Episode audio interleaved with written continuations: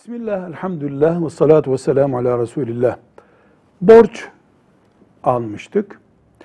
Biz günümüz gelmeden, ödeme günümüz gelmeden şu oldu, bu oldu, döviz yükseldi, enflasyon oldu. Benim aldığım para öbür taraf için değer kaybetti. Yani veren için, borç veren için.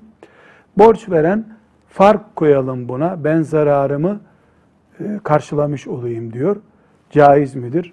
Faiz budur. Bu haramdır. Asla caiz değildir. Velhamdülillahi Rabbil Alemin.